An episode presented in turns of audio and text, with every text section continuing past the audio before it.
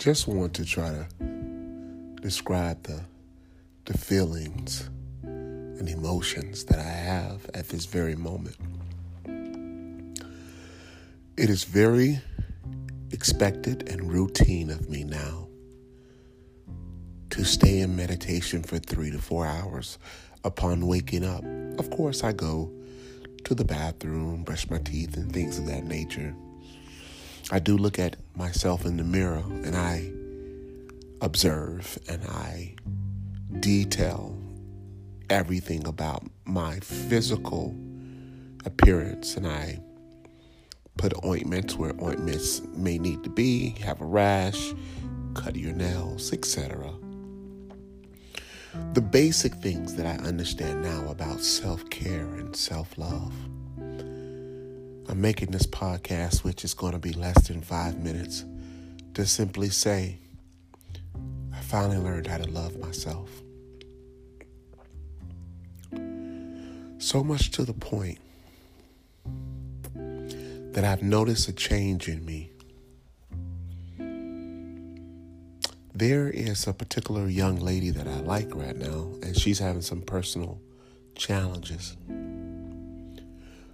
I don't know her well enough to resolve her issues. It would be inappropriate at the stage of our friendship. But I'm comfortable in things working out or things not working out between her and I. And I want to share with you why. It's because I now have myself.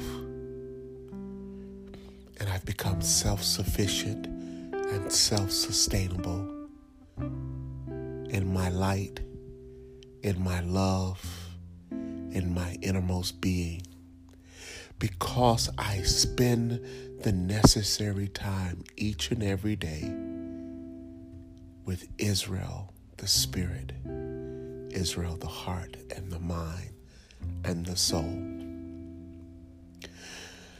I'm not throwing shade at anybody when I say this, but I'm simply not allowing my energy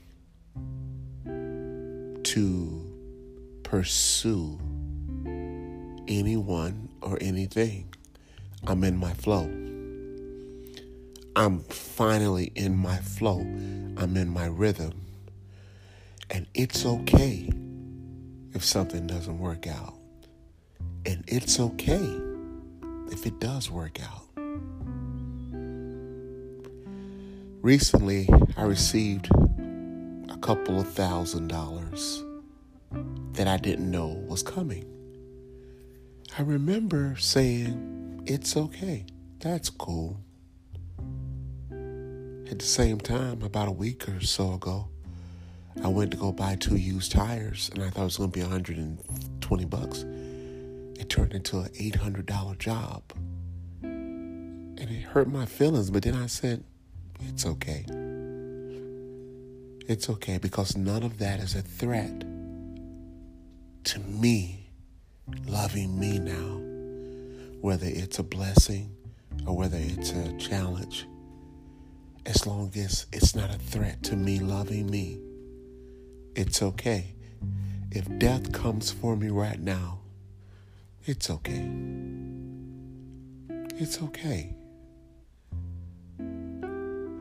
Because I believe I was simply put here to learn how to love me. May this bless you. I am